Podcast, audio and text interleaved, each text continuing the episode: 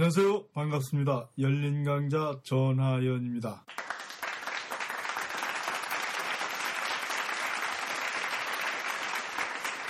200년 만에 최악이라는 런던의 고통스러운 겨울 날씨도 이제 다 지나가고 봄이 오는 것 같습니다. 3월 11일 봄이 오는 길목에서 삶의 새로운 출발을 위한 만남, 만남의 논리, 만남이란 무엇인가, 만남의 숙명적 과제에 대해서 여러분들과 함께 시간을 보내볼까 합니다. 아, 우리들의 삶은 만남을 찾아서 가는 삶이고 일생 동안 수많은 사물을 만나고 사람을 만나고 새로운 환경을 만나게 됩니다.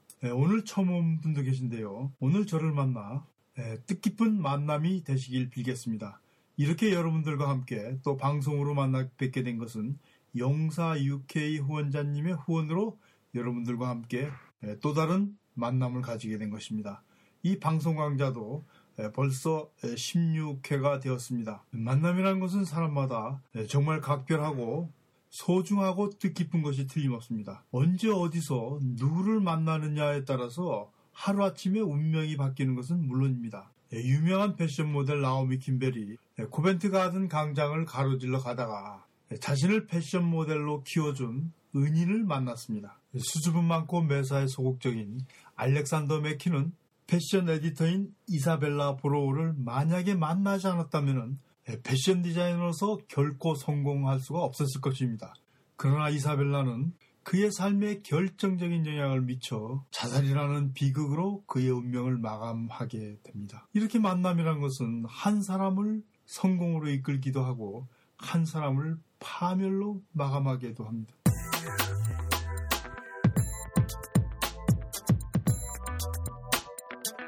우리들은 누군가를 끊임없이 만나려고 시도하고 인생은 만남의 연속입니다. 매일 이렇게 우리는 만나면서도 사실 만남이 무엇인지 어떻게 만나야 하는 것인지 누구를 만나야 하는 것인지 이런 생각들을 전혀 하지 않고 임기응변적 만남이나 우연적 만남에 우리의 삶을 송두리째 맡기고 있습니다.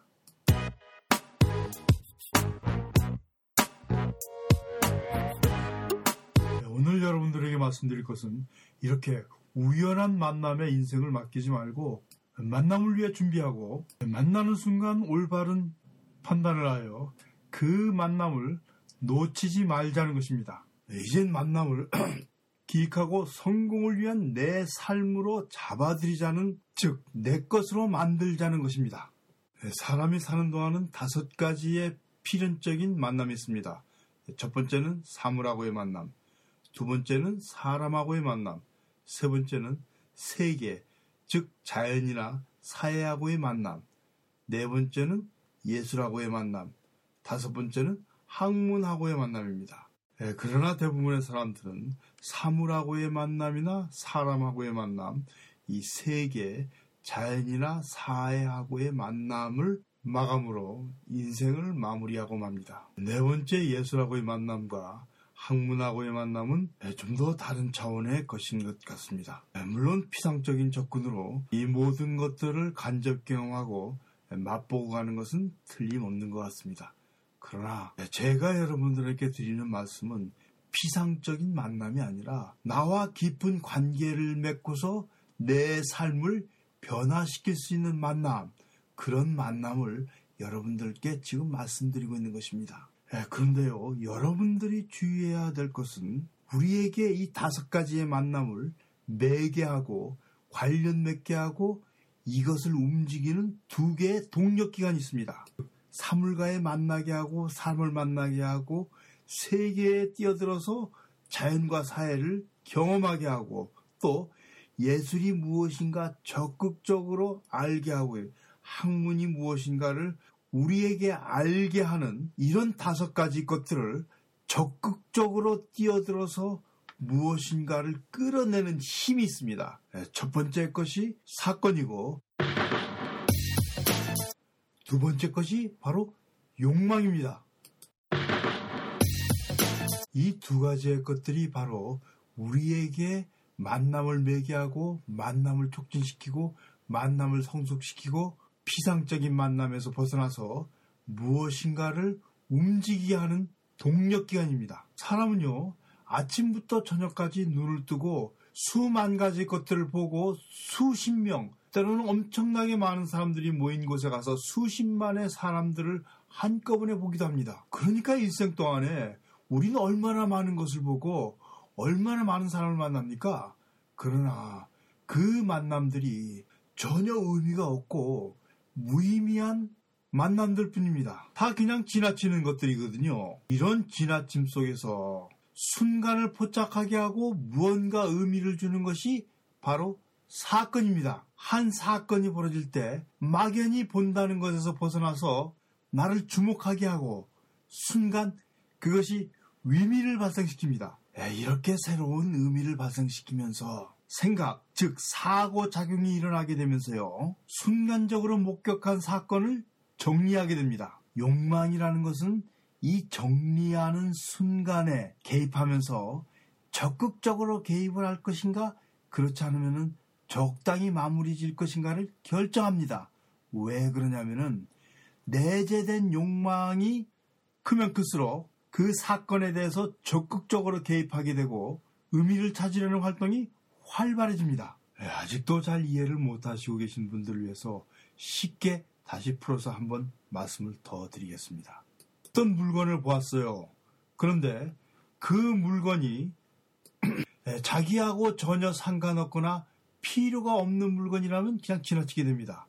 그러나 저건 내가 가지고 싶었던 물건이다. 저건 내가 언젠가 필요했던 물건이다. 혹은 우리 엄마가 내 친구가 내 딸이 좋아하는 물건이다. 라고 할 경우는 여러분들은 다시 한번 그것을 보게 됩니다. 즉, 과거의 결여나 필요성 때문에 일어난 자각이라는 것입니다. 이것이 바로 욕망입니다. 자기 내부의 의식과 무의식 속에 갇혀 있었던 욕망을 끌어내는 힘이 첫 번째로 사건이라고 말씀드렸습니다. 길을 가다가 갑자기 누가 부딪혔습니다. 아, 고개를 들어보니까 정말 잘생긴 남자예요. 그 남자는 내가 늘 보고 싶어 했던 남자입니다. 이렇게 우연한 사건이 오랫동안 자기 내부에 숨겨져 있던 욕망을 이렇게 세우는 경우도 있습니다. 그러나 길가에서 우연히 부딪힌 남자가 정말 재수없게 생긴 남자예요. 그러면 여러분들은 기분 나쁘다고 뒤도 안 보고 돌아갑니다. 즉, 어떤 사건이 만약에 여러분들의 욕망을 환기시켜 주거나 자극시켜 주지 못한다 그러면은 그 사건조차도 무의미화돼 버립니다. 그러니까 결국은 무슨 말입니까?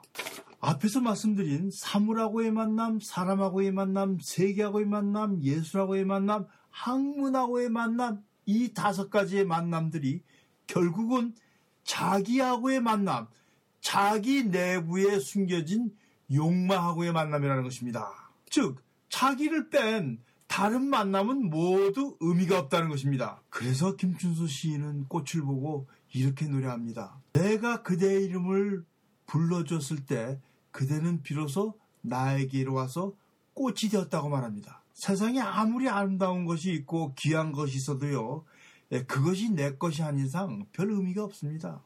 그것이 나에게로 다가와서 나와 관계를 맺을 때 비로소 그것은 의미를 발생하는 것입니다. 예, 결국 우리의 모든 만남은 나의 본질, 나를 찾아서 가는 긴 여행인 것입니다.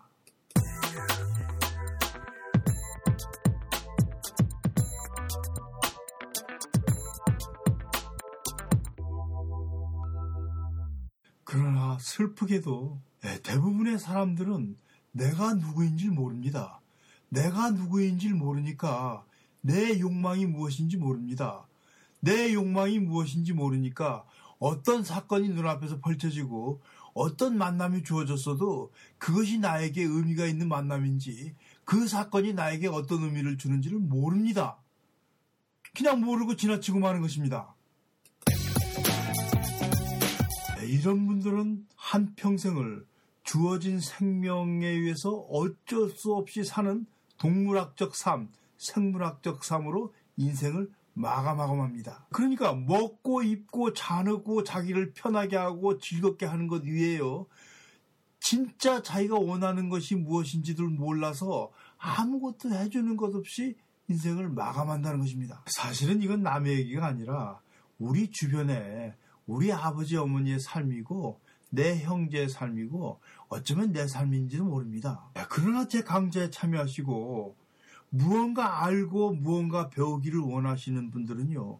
이런 생물학적 삶에서 벗어나서 무언가 자기 삶에서 의미를 찾고 보람과 행복을 찾기 위해서가 아니겠어요? 그래서 우리는 눈앞에 보이는 만남들을 의미 없이 스쳐 버릴 것이 아니라 그것을 의미화하자는 것입니다. 그 만남을 내 것으로 하자는 것입니다.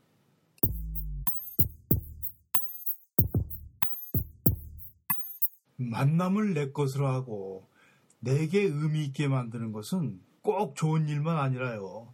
예, 나쁜 일 같은 경우도 포함됩니다. 특히 어떤 불행을 꼭꼭 씹어서 그것을 자기 것으로 성공화시키는 사례가 아주 많이 나타나고 있습니다. 예, 와신 상담이라는 유명한 고사성어도 있지만은 어떤 불행한 사건도 사람을 성공시키는 계기를 만들어냅니다. 불행한 사건을 자기의 성공으로 만든 예술가들이 많죠. 루벤스라든가 고야, 예, 베토벤, 이 도스토옙스키 같은 경우는 자기한테 주어진 불행을 그것을 불멸의 이름을 얻게 한 계기로 만들고 맙니다. 네, 오늘날 세계 최대 자동차 메이커로 만들어진 이 포드사를 창업한 어린 헨리 포드의 이야기입니다. 헨리 포드는 다섯 살때 어머니가 이 병으로 돌아가셨습니다. 그때 의사가 와가지고 어머니를 보고 만약에 30분만 빨랐다면 살 수 있었을 것이라는 말을 합니다. 어린 포드는 자기 어머니가 돌아가셨다는 그 감당할 수 없는 슬픔으로 울기 전에 왜 30분이 늦었지라고 그 사건을 보고 반문한 것입니다. 이때 답이 나온 것이 만약에 기차처럼 달릴 수 있는 빠른 차가 레일 없이 달릴 수 있었다면, 즉, 마차 같이 달릴 수 있었다면 자기 엄마는 살았을 것이라고 결론을 내립니다. 다시 어린 헨리포드는 또 묻습니다. 왜 그런 차가 없었지? 왜 그런 차를 만들 수 없었지? 그렇기 때문에 엄마는 죽었잖아. 즉, 모두가 지나칠 수 있는 그 고통스러운 슬픔을 외면하지 않고 그 슬픔 속에 뛰어들어가서 슬픔의 원인을 규명합니다. 이때 슬픔의 원인이 자기한테 고통을 갖다 준 원인이 마차처럼 아무데나 달릴 수 있는 그런 차가 없기 때문이라고 결론을 내리고 바로 그는 마차처럼 아무데나 달릴 수 있는 기차처럼 빠른 무엇인가를 만들어낼 계기를 갖게 됩니다. 그 욕망을 갖게 되는 것입니다. 즉, 사건은 없었던 욕망, 전혀 자기한테 들어있지도 않은 욕망을 만들어내는 것입니다. 자, 여러분, 여기서 우리는 꼭 주목을 해야 됩니다. 자기한테 들어있지도 않은 욕망을 생산해내는 힘, 그것이 무엇인가? 그것은 바로 사랑과 관계입니다. 즉, 사랑과 관계가 욕망을 만들어내는 또 다른 힘입니다. 즉, 사건을 의미화시키고 우리들의 삶에 있어서 욕망을 생산해내면서 건강함을 유지시켜주는 것이 바로 사랑과 관계인 것입니다. 어린 헐리포드가 어머니를 진정으로 사랑하지 않고 어머니의 죽음에 대해서 아파하지 않고 어머니의 죽음에 대해서 그 슬픔이 주는 무게를 외면하지 않았기 때문에 바로 그 고통과의 만남이 있었기 때문에 스스로를 자동차 왕으로 만들고 가문 대대로 누릴 수 있는 성공적 기업을 만들게 된 것입니다.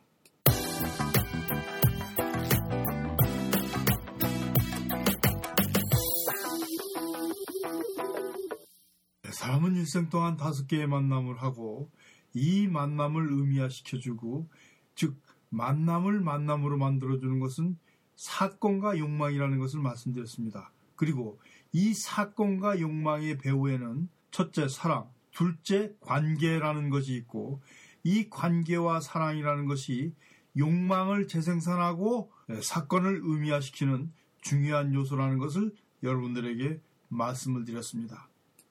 이 관계, relation이라는 것은 그대로 관계십, relationship을 만들어주는 마치 그물망 같이 얽힌 이 세상을 연결해주고 연결해주는 그물코입니다. 이 관계가 없을 때 모든 만남이라는 것은 무의미해집니다. 즉 만남을 의미화시켜주고 의미 있게 해주는 것이 이 바로 관계의 망이라는 것입니다. 쉽게 말해서 길가에서 사람을 만났습니다.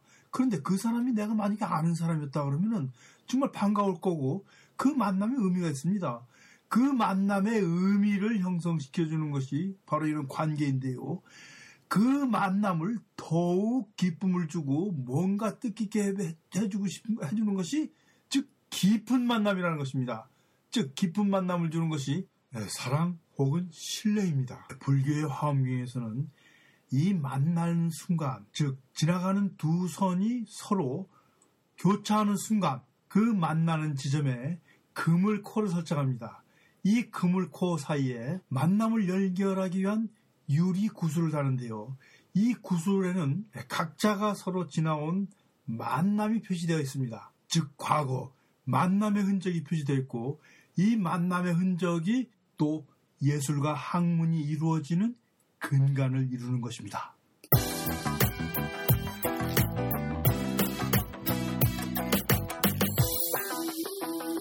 즉 예술과 학문은요 이렇게 만남과 만남이 서로 각기 다른 만남이 교차하면서 그 교차하는 순간 뻔뜨기면서 일어나고 그 뻔뜨기면서 일어나는 과정을 진술한 것이라는 것입니다.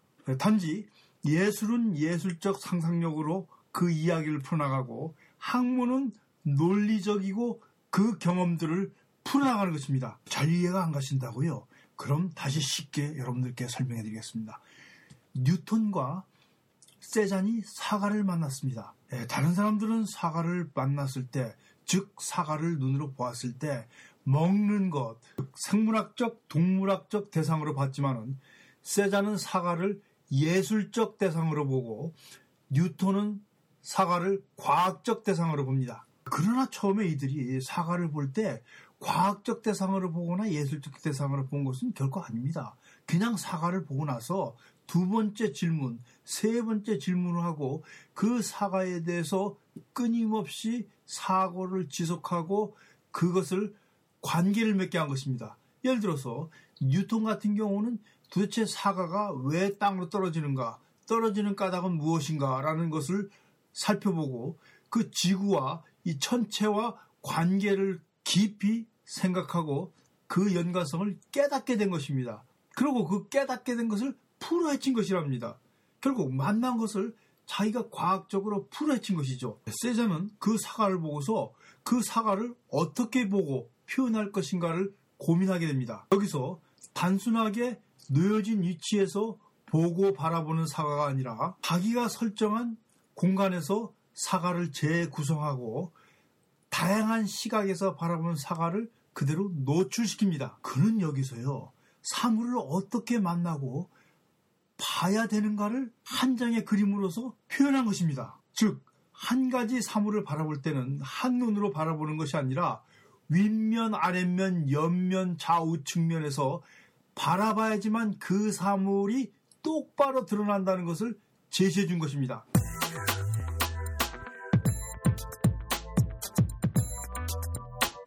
뉴턴과 세잔의 사과는 이렇게 우리가 무엇을 어떻게 바라봐야 될 것인가를 제시해주고 있는 것입니다. 만남이란 무엇인가? 사물하고의 만남, 사람하고의 만남, 세계하고의 만남, 예술하고의 만남, 학문하고의 만남, 다섯 가지 만남이 있다고 말씀드렸습니다. 그리고 이 만남을 의미 있게 하는 것, 만남 속으로 들어가는 것은 욕망과 사건이라고 여러분들에게 말씀드렸습니다. 그리고 이 사건과 욕망, 즉 만남을 의미 있게 하고 이 사건과 욕망을 다시 견인하는 힘은 사랑과 관계라는 것을 말씀을 드렸습니다.